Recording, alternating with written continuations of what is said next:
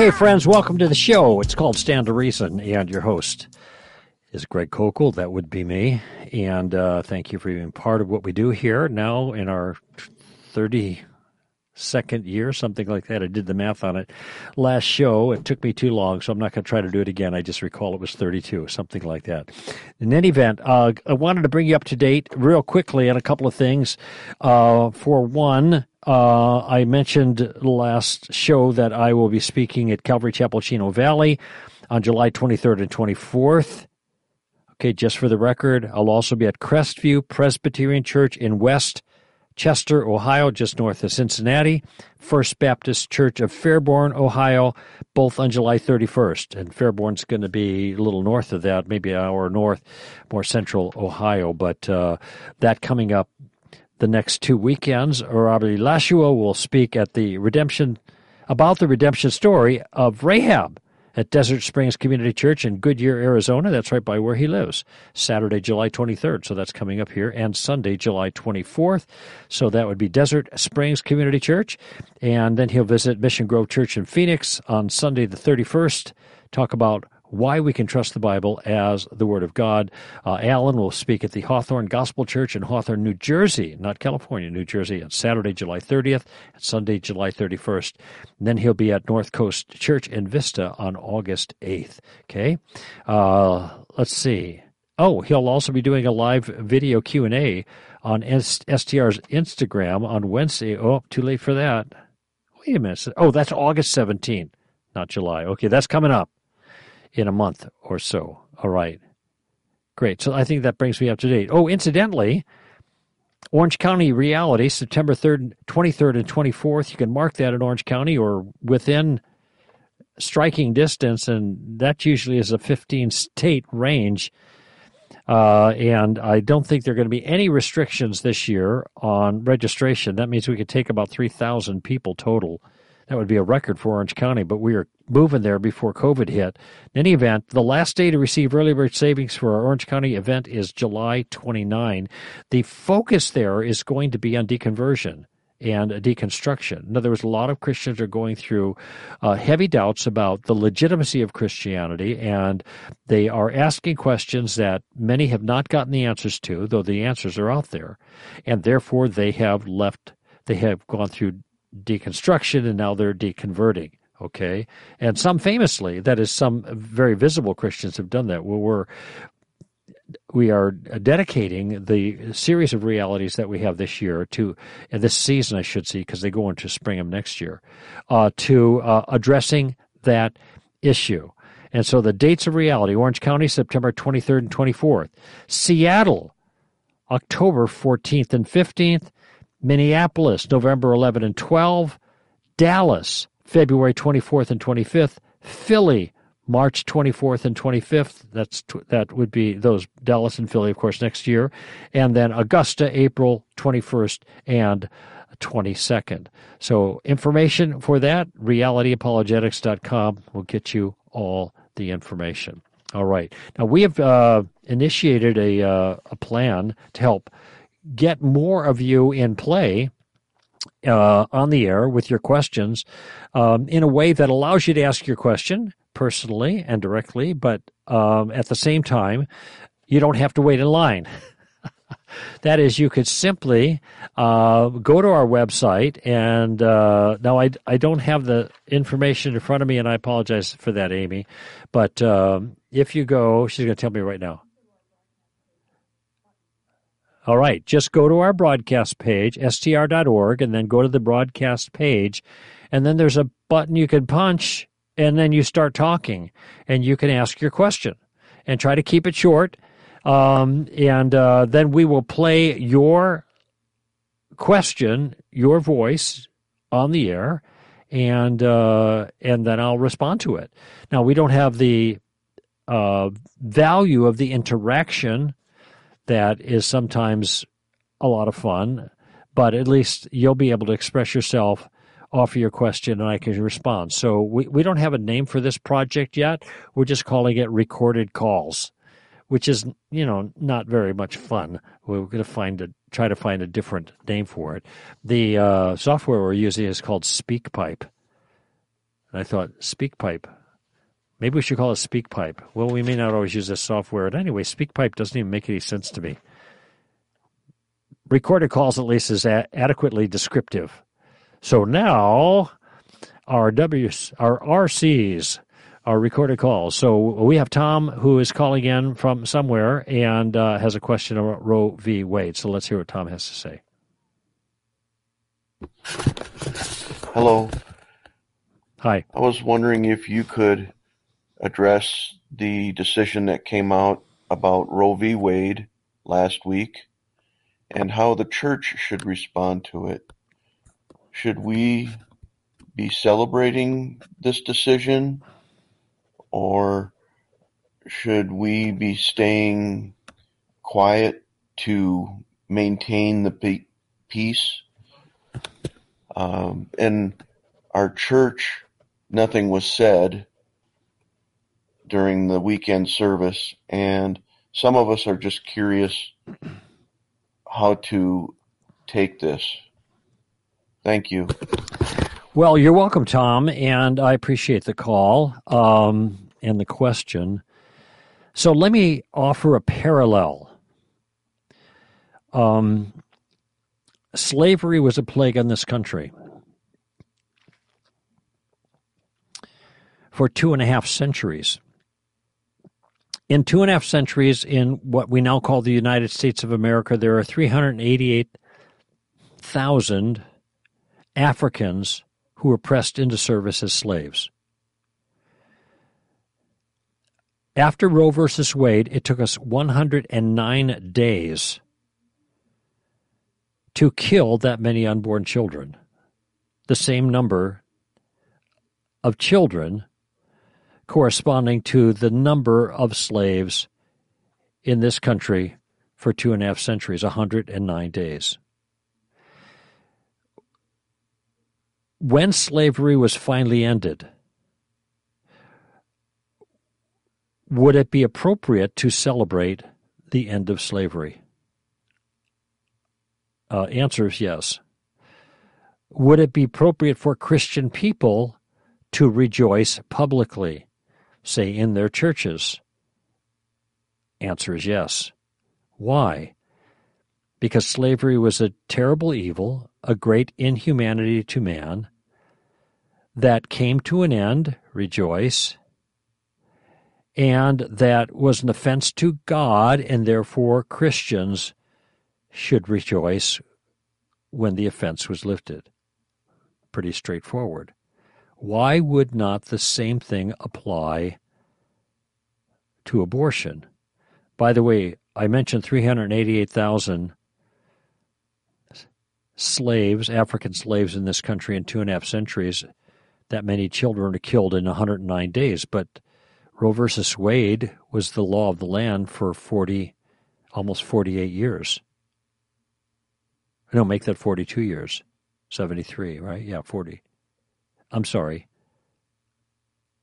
Yeah, that's right. Uh, oh, now I'm now I'm doing my math is wrong because I'm getting my age mixed up with my spiritual birthday. So I became a Christian 40 in, in 1973, and I'm almost so that's uh, that's 48 years. Okay, so I was right the first time. Thank you, Amy, for helping out. 49. you guys get it, almost half a century.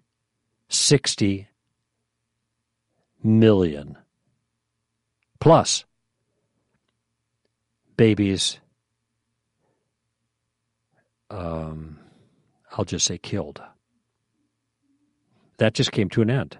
Well, the liberty to do that came to an end. Abortion is still legal uh, in many states, but the liberty, the, the the what's the word I'm looking for? The the blanket liberty to do that in the United States of America has ended. So those numbers are going to go down. The loss of unborn human, the lives of unborn humans, I should say, you say un- loss of unborn human life, that depersonalizes it. So is that worthy of of of celebrating? Of no duh. Yes, of course. Now, why wouldn't a church celebrate that? If the sixth commandment says, Thou shalt not murder, that is, take the life of an innocent human being without proper justification. And the lives of innocent human beings were taken without proper justification at the rate of 3,000 plus a day for 48 years, 49 years. Um, wh- why wouldn't we celebrate that? That this has come to an end, or at least the liberty. Why wouldn't we celebrate that? Well, th- the reason Tom said is to maintain peace. No, he's not defending that. He's just suggesting it was odd, but it appeared they wanted to maintain peace. What? Huh? In in what sense are we maintaining peace, or what peace is it worthwhile to maintain by not celebrating the reversal of Roe versus Wade? I, I don't think I understand. Well, because people who are pro-abortion are going to be mad if we celebrate. They're already angry. The South was angry about prohibition, about uh, the uh, uh, the abolition, I should say.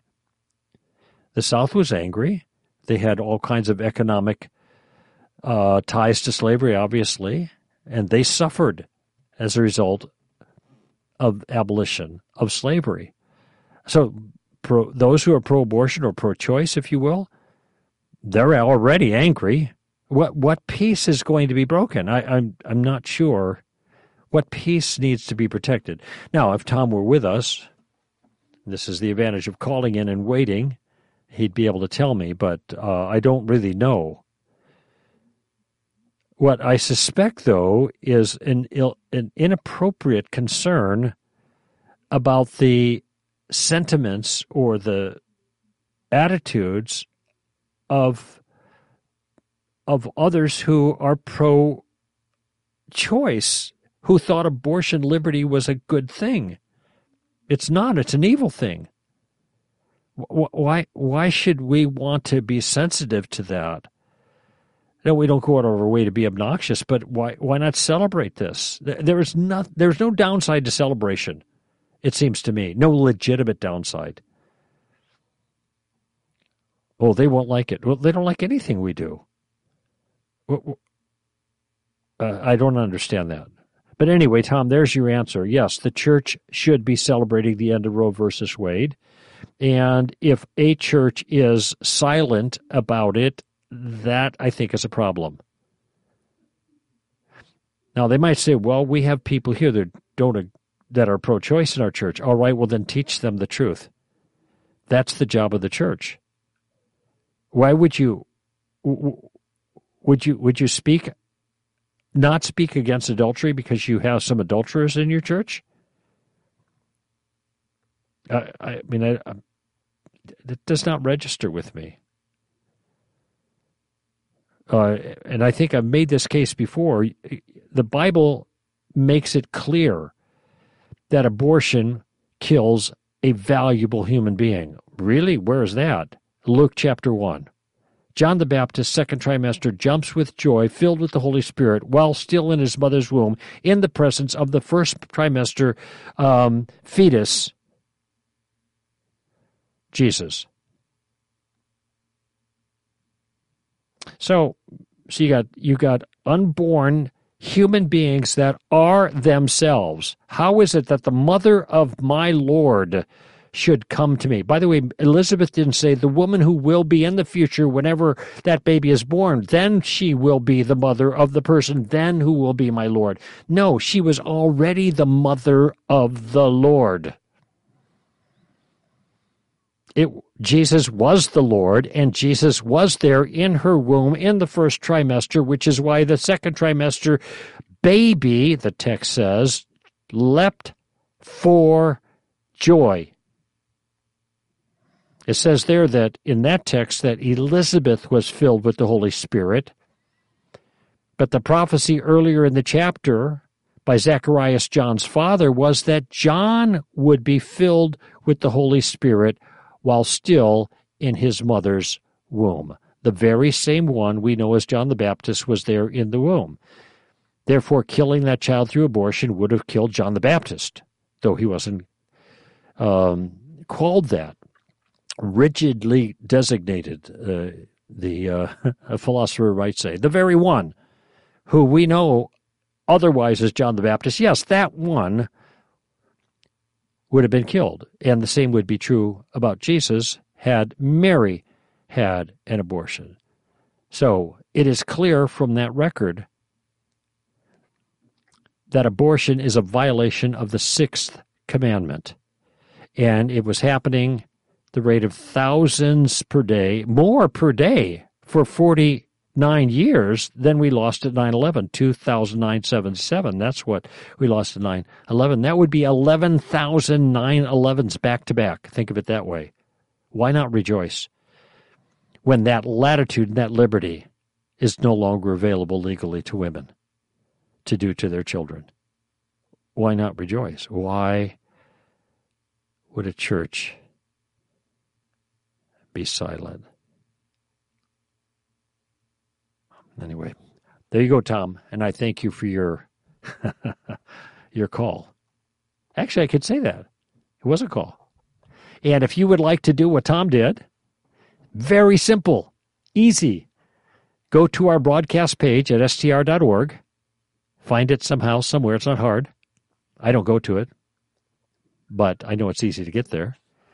Find the button. Amy's.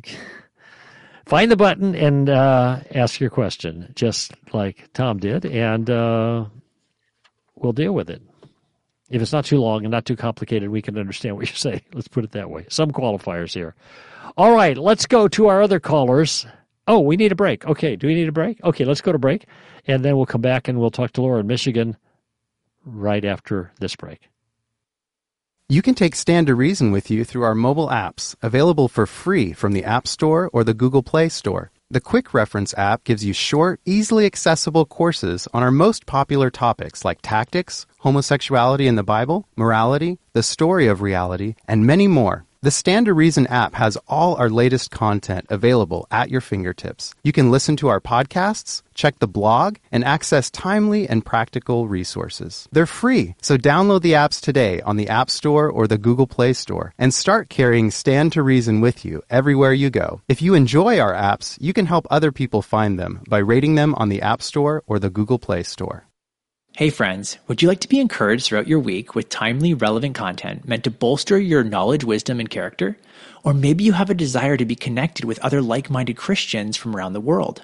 If so, then you need to follow Stand to Reason on social media. You can find us on Facebook, Twitter, Instagram, and YouTube. Not only will you be able to interact with other Stand to Reason followers, but you'll also stay up to date and informed on our latest resources and events. In our current culture, it's important to have something of value to break up your social media feed. So just visit str.org and find the links to all of our social media platforms at the bottom of the homepage.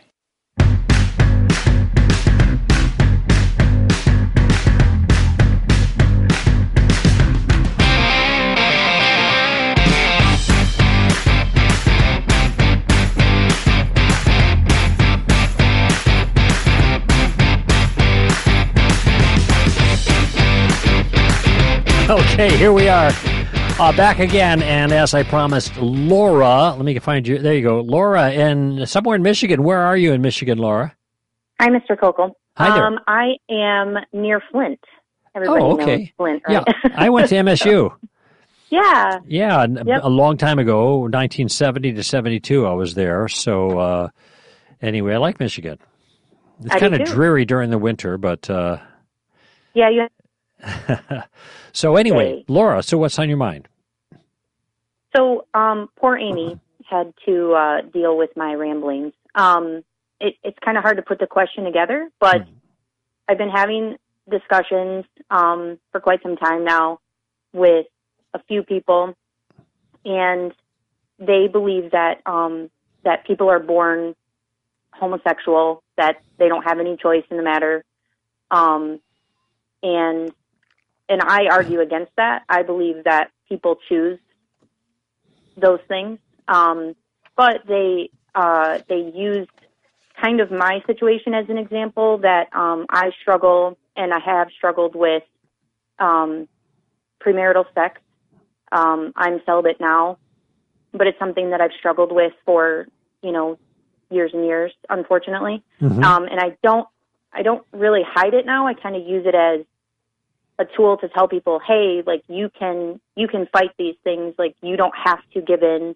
Um, I kind of use it as a testimony a little bit. hmm Um, Good for you. and oh, thank you. I I hate it about myself, but I definitely, um, you know, I I was tired of like not being honest with people on why why I believe what I believe. So, um, but they kind of used that against me a little bit, um, and kind of made me stumble. Uh, meaning, like in my my thought process, they were like, "Well, how do you explain your urges?" You know, I heterosexual, but my urges to uh, to have sex before I'm married and struggling with it. How was I not born that way? Um, and I, I, I can't. I don't know how to answer that. Or Well, it's actually it's it? not. It, I don't. In a certain sense, it's it's it's a it's a clever question and a fair question. I guess I can see why people would ask it, but in a certain Mhm. sense, it's not that difficult to respond to. Well, let me ask you a question though. Do you happen to have the t- the tactics book, I do, tenth anniversary edition? of course, Okay. have to have the latest. Well, there is a whole section in there, and it may.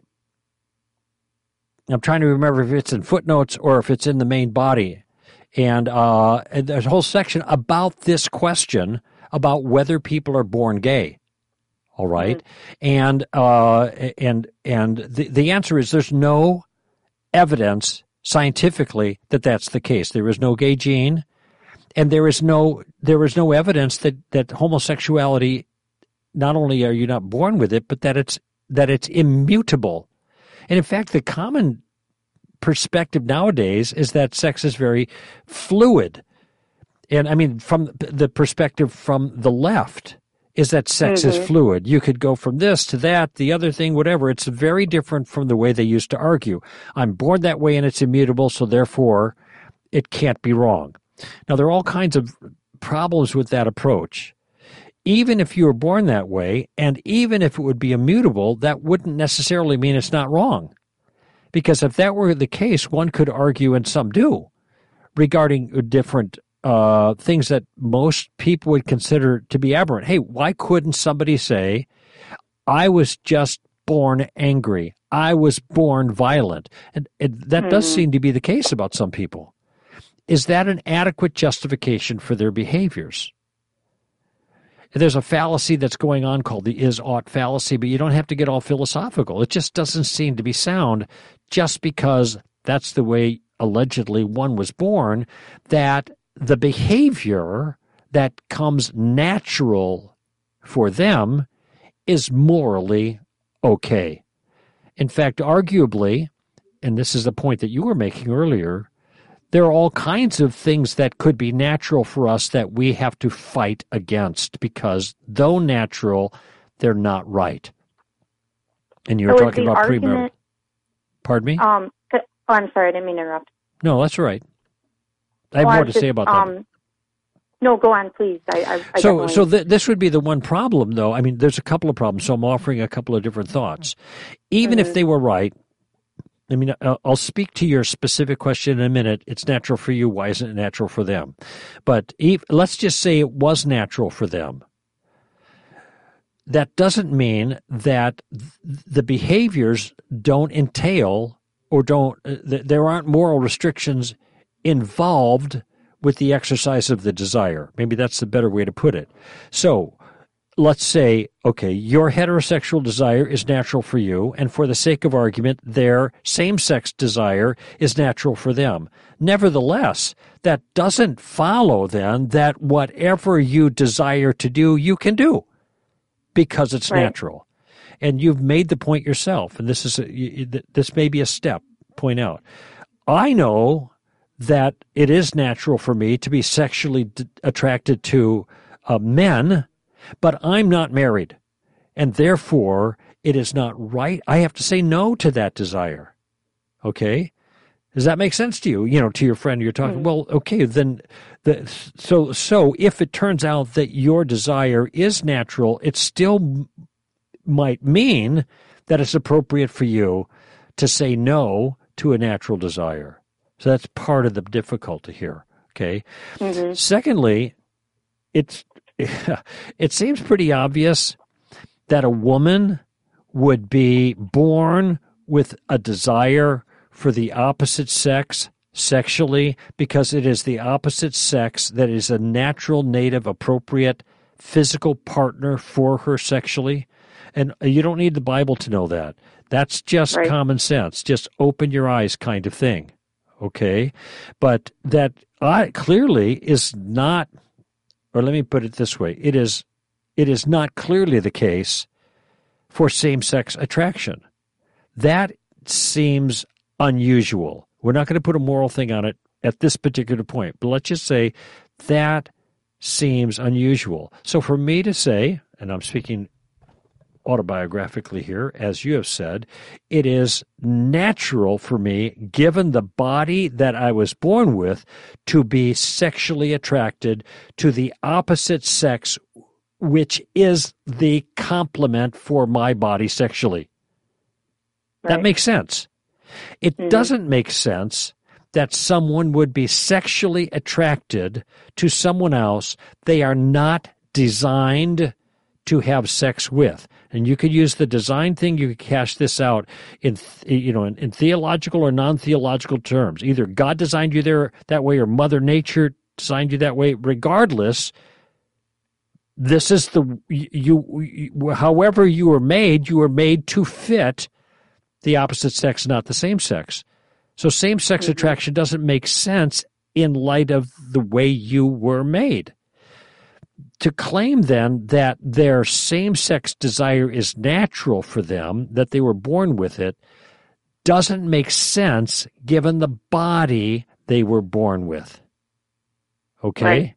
And if they were born with the same sex desire, this would have to suggest that that that, that it's built into their genes somehow. But this has never been discovered there has never been a gay gene discovered, and this is what you'll find in the footnote or wherever in Tactics. I think it's chapter 17, right? Inside Out. Is uh, that correct? I don't know. I don't know. It, it seems to me that would fit more in f- just the facts, ma'am, but uh, you'll have to just check because I, I don't know for sure. But in any event, I give the research, and they do research on twins. And there's something like Mhm. an 18% correlation on the most famous twin research that identical twins, where one is gay, the other one is gay. Well, that that's not the right answer. 18%. If it was genetic, it would be closer to 100%, not 18. Right. What 18 shows is there's no correlation. And there wasn't any consideration given for environmental factors either there. Now, you made a comment earlier. Um, well, the way you put it is in your conversation, well, I believe this. And they say, well, I, we believe this. I believe uh, that you're not born with it. They say, I, we believe we are born with it, whatever. It doesn't matter what you believe. It matters what the evidence shows is true. And Right. so if it's just like the battle of beliefs, you're not going to get anywhere. But if you say, what is the, what is the evidence phys- physiologically that this is something you're born with? The, the, the point is the, all that evidence points in a different direction.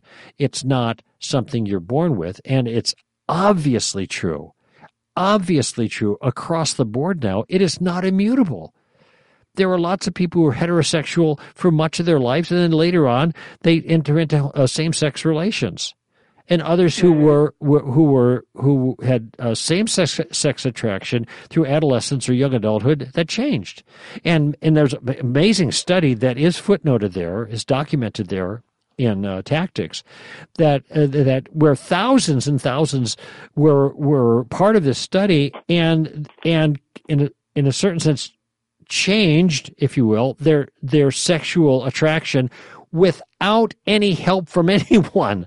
No one mm-hmm. intervened. No one interfered. No one did anything. It just changed.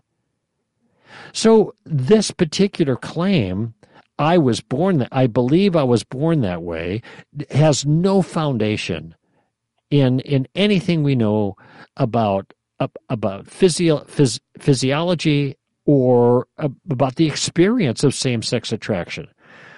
You're not born that way. Now, you had mentioned, use the word choice. Um, I don't think same sex attraction is a choice. I don't think you're born that way, and I don't think it's a choice. It's like a lot of other desires that we have. They are things that we develop over time through a number of different circumstances. All right. So, um, I mean, when when um, I don't want to get too explicit here, but there are lots of desires that we have that change over time and are influ- There are things, foods that people eat, all right, that um, characteristically kids don't like, but adults develop a taste for. That's what we say. It's a developed taste, right? It's an acquired taste. And okay, um, the, the old joke, you know, what's the difference between broccoli and boogers?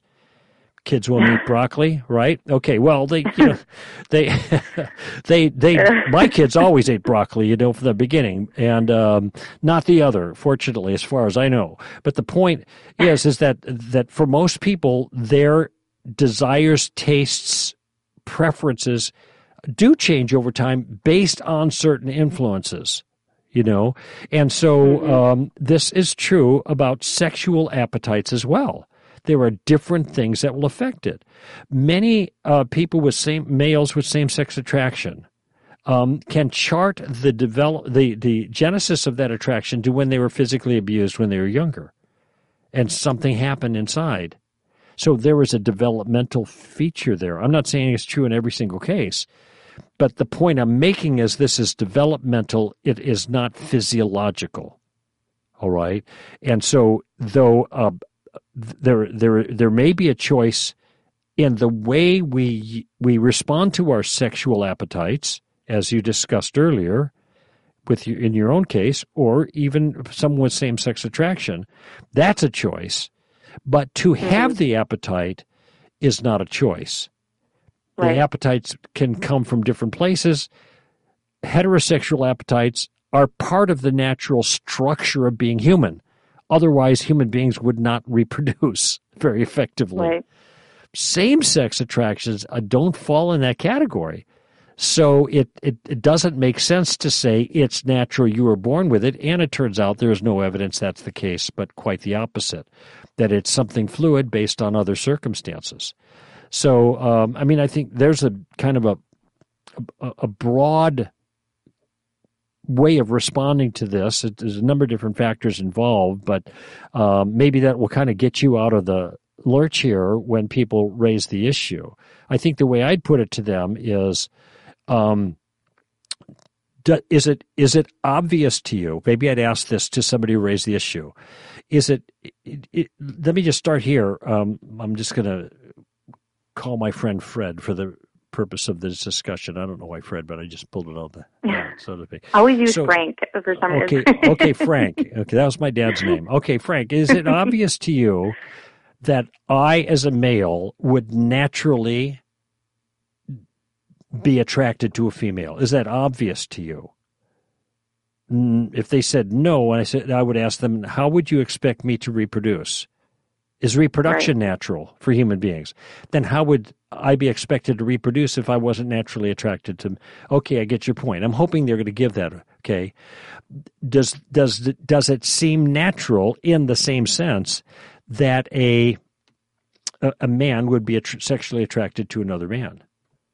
Well, I I think if a person is fair minded, they would say, no, I guess I can't make that same point that it is natural. Right. But I do believe I was born this way. So it would be natural in that sense.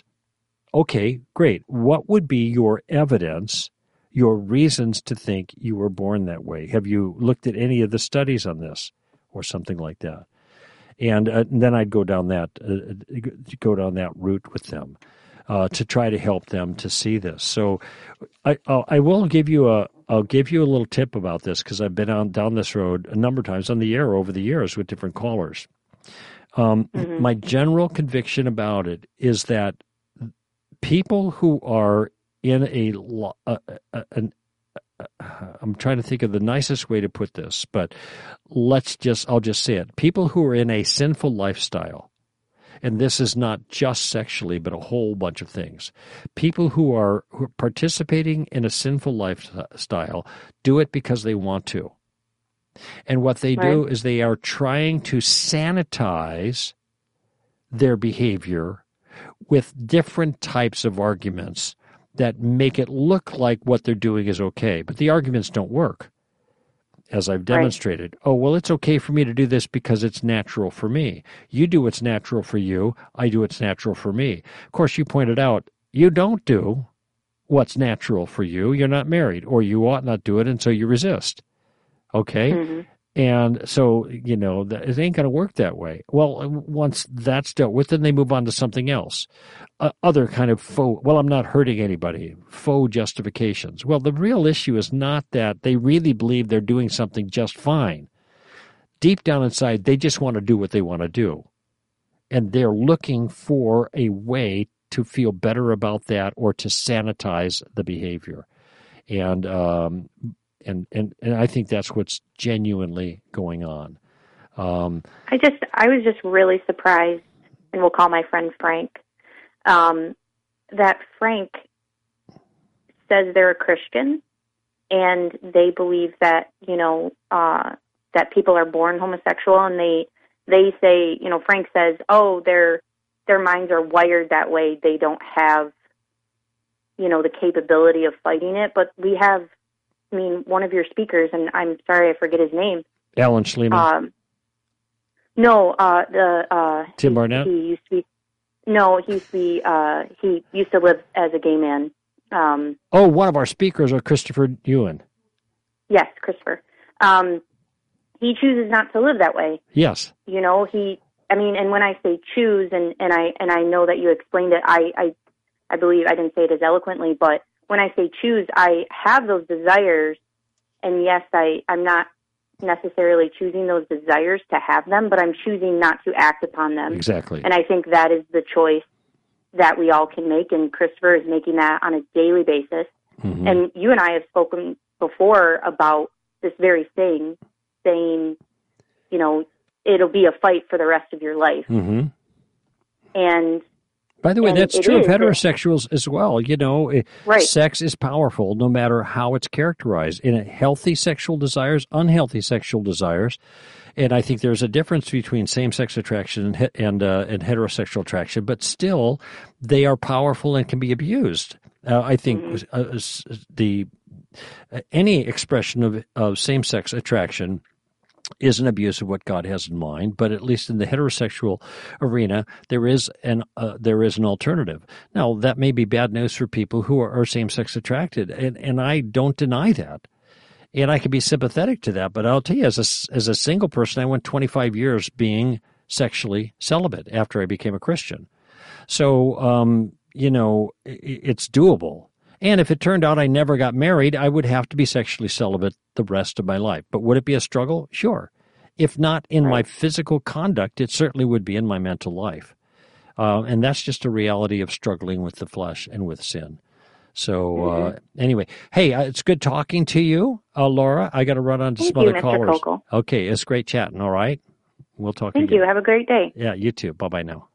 All right, let's go to Waco, Texas, and uh, Paul. Hey, Paul, Waco is where um, Baylor is. Is that right? That's correct. Yeah, I'm yep. going to be there in September.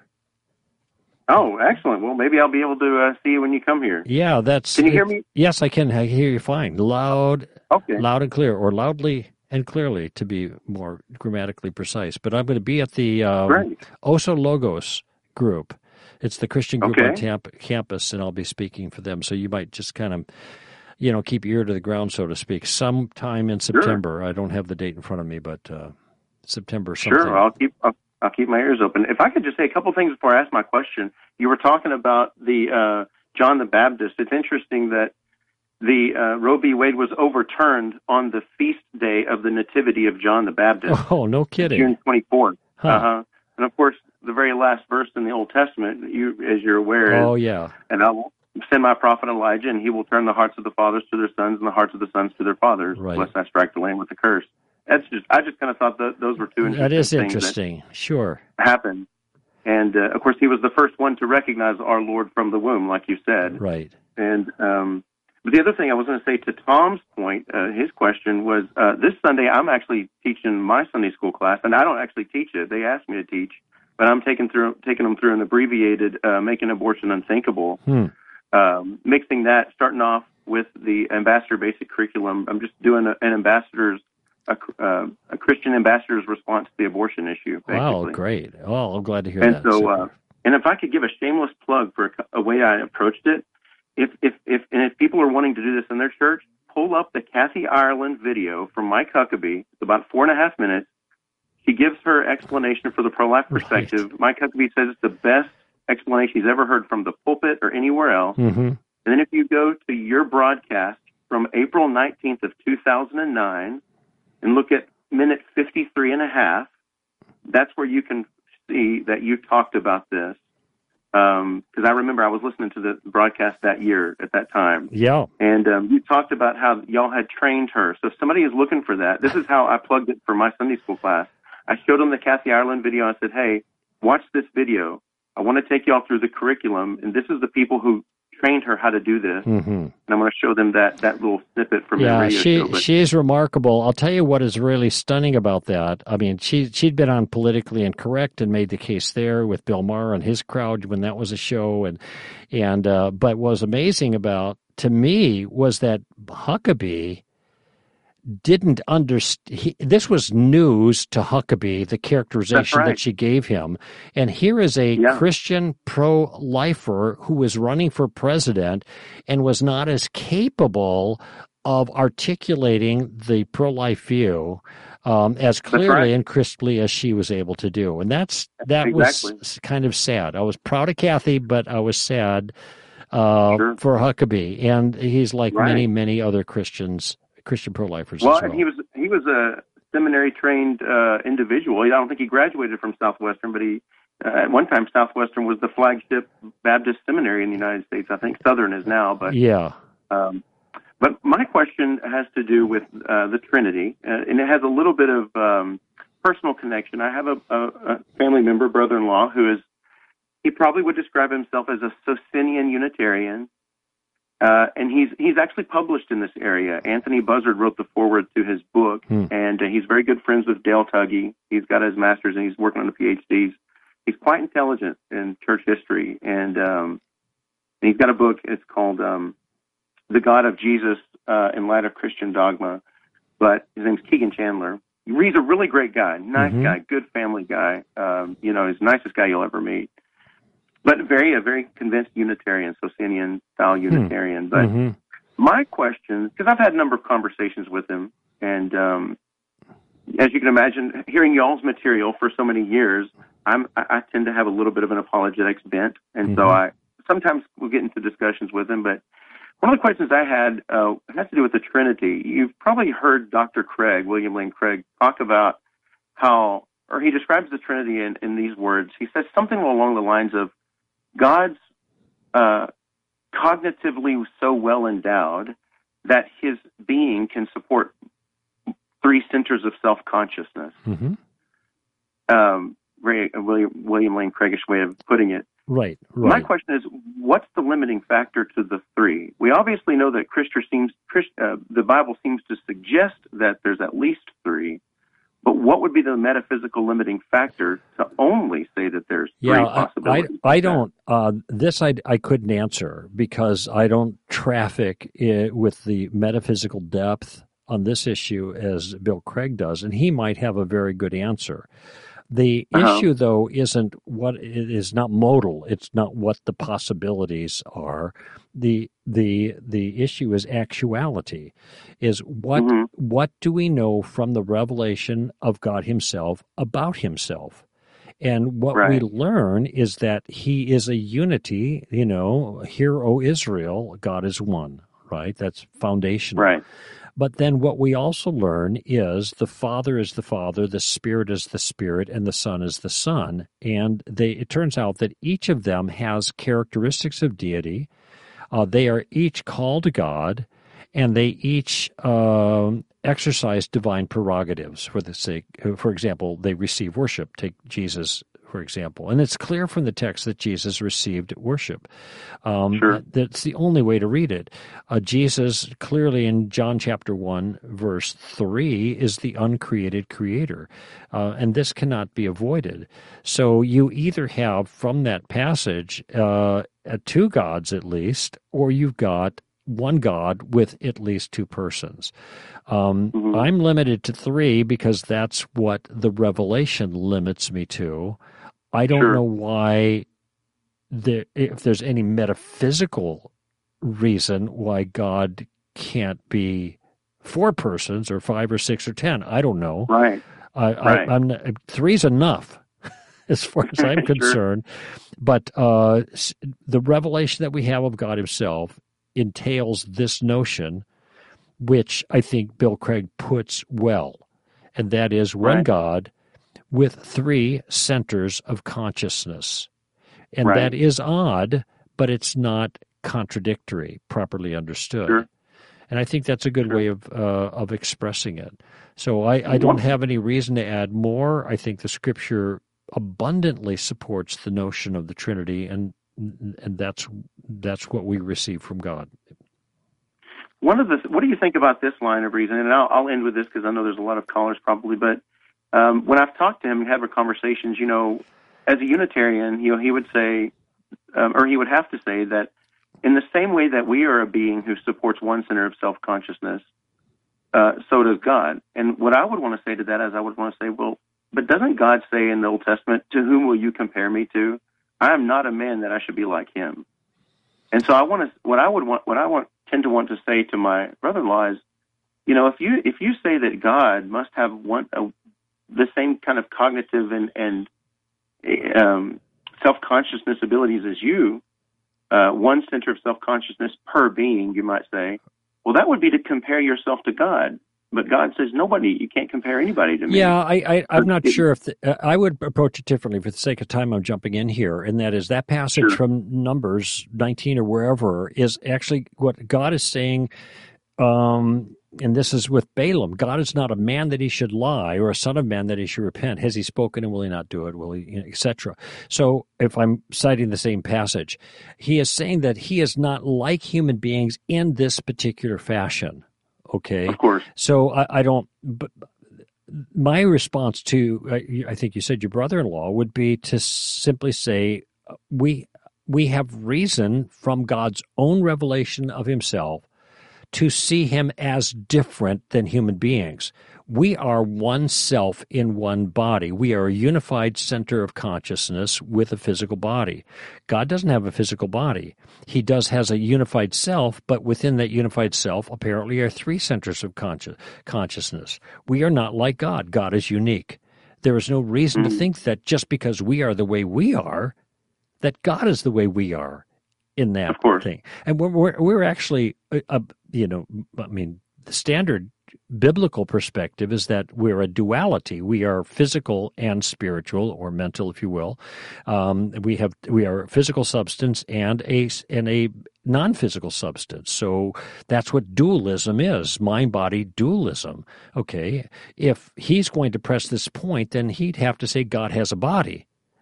Mm-hmm. Well, so God isn't like us in that way. I don't even know why He'd be compelled to use human beings as the kind of measure of what God sure. is like. So I, I, don't, I don't think He would use that, but I, I, that's something that I would draw upon. But I, um, I would be really interested to hear more, you know, Christian apologists, sort of of your ilk and William Lane Craig's ilk, to really address the biblical Unitarians, not you know, the Jehovah's Witnesses are kind of old hat at this point. You know, yeah. the biblical Unitarians, the Christadelphians, they're more nuanced.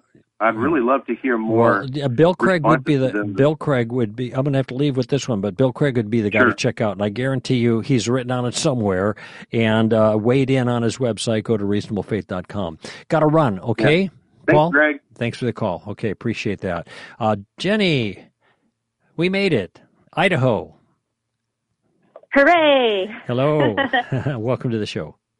Thank you so much for taking my call. Mhm. Um, I actually was just introduced to your ministry today, and now I'm on the air with you. In the same day?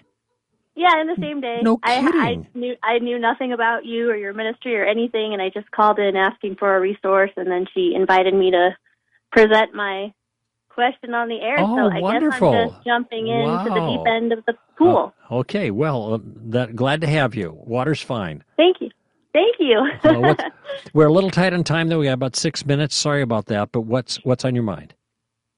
So the question is, would you be able to provide some guidance? Um, I don't know if you believe that the spiritual gifts such as prophecy, tongues, healing, etc., continue today.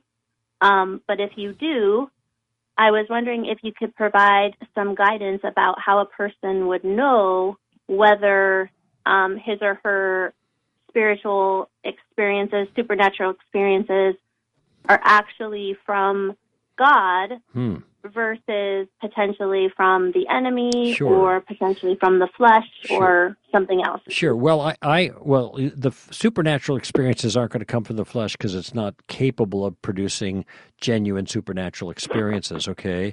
Um, the uh, uh, my own theolo- theological conviction is that I see no good reason to disqualify any of the gifts that seem to be in operation in the first century church and expressed there in 1 Corinthians chapter uh, 12 and in Romans chapter 12. I see no good reason to say that some of them have ceased. I've heard the arguments and I'm just not persuaded. Now, having said that, that doesn't mean I'm committed to the idea that they're in vigorous operation now. And um, it just seems that they're not for the most part. Now I've seen some pretty amazing things, but to and but I've also seen some really exceptional examples of abuses of the claim that this is what's going on in the individual Christian's life. So uh, I tend to be skeptical, to be honest with you, on this. Now, if are are you um, suggesting here that you are manifesting supernatural capabilities and you're not sure if they're from God or not? Well, um, yes, I guess I would. Um, I my background is I started as a Calvinist. Um, I became a believer um, while um, attending a university in California, Uh huh. and um, I had a very dramatic um, supernatural conversion experience Uh-huh. um, that was really off the chart. Um, but then I very quickly settled into Calvinist theology, and my mentors at the time really um, discouraged um, teaching, you know, uh, exploration of the spiritual gifts, and that's pretty much where I settled. And then my own experience is that that was my theology, but then my experience has been completely different. So Okay. I personally have had a lot of supernatural experience. Okay, like let, I'll just let me just toss this out that there's nothing, Mhm. that, that, as far as I understand it, that is tied directly to Calvinistic or Reformed theology that disqualifies the concept of supernatural spiritual gifts for today. Characteristically, those who are Reformed also are cessationists, but I don't think the two theologies are necessarily connected. I should ask Amy about that, but but so uh, there there are people who believe in the gifts, but who are also reformed in their in their theology. So they're, they're not. However, I think it is fair to ask, I, and I don't. There can be uh, supernatural activity, and, and we don't have time to get into all the details of your personal life, but there can be lots of magnificent supernatural things that God does in your life that is unrelated to your possession of spiritual gifts that are supernatural. God could answer prayer supernatural that you pray for people. In other words, you are praying for something to happen, and the thing happens, and it's clearly a supernatural response by God. Um, there are things like that that happened more in my early life as a Christian that I certainly don't que- question now. That were powerful things that God did that were really magnificent. Um, but uh, that isn't the same thing as having a supernatural spiritual gift like prophecy or like uh, tongues with interpretation or like miracles or something like that. So it may be the case that those unique gifts are not in operation in individuals' lives today. but it also may be the case at the same time that God still is working supernaturally in response to prayer and other circumstances as He wills. The difference. So what I would say is um, my my experiences would be in the prophetic, in tongues. I, I spoke a language that I didn't know, and I um, actually shared the gospel with someone in a foreign country. Um, and then I've also had healings, multiple healings. Mm-hmm. So because those really take it into the realm, the realm in which many pastors say, you know, we're not to go there. That's what's really had me, you know, reaching out for guidance because I don't want I don't want just a book that tells me this is why you shouldn't have them or this Right, is why you right. should have them, but more like how do we how do we have discernment? Well, the- really the- important, I think. Okay, well the key, the key here, uh, since I am not convinced that you that th- these things categorically are not legitimate. Okay, I've not been convinced of that. I've already said that. Still, it is an area of significant abuse in the body of Christ. Okay, these kinds of areas. So, i- mean, I don't think you have to decide whether you have a gift of healing or not. If God is responding to your prayers, you may have a gift of faith, you know, that that God responds to your faith in a way that he wouldn't respond to mine and then and then people get healed. I'd like to be on your prayer list, you know, something like that. But um so I- guess what I want to say is, in summary, 20 seconds here, is that I, I want, uh, I encourage you to be productive for good things for God's glory in the body of Christ. If people are sick, pray for them. That's basic. If they get healed, praise the Lord. Okay? I don't know what to do about your tongues and interpretation and your unique experience in a foreign country sharing the gospel in another language you didn't know. I mean, that's cr- that's when I say crazy, I mean that's remarkable. I, but I, I I can't weigh in on the theological element, though I can't disqualify it theologically either at this point. So uh, seek to honor God with the works that you can do, whatever they happen to be, and uh, and let Him do what He wants to do. I think, I mean, that would be the advice I'd give at this point.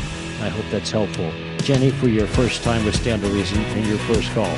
Greg Koukl here for Stand to Reason. Give them heaven, friends. Bye bye now.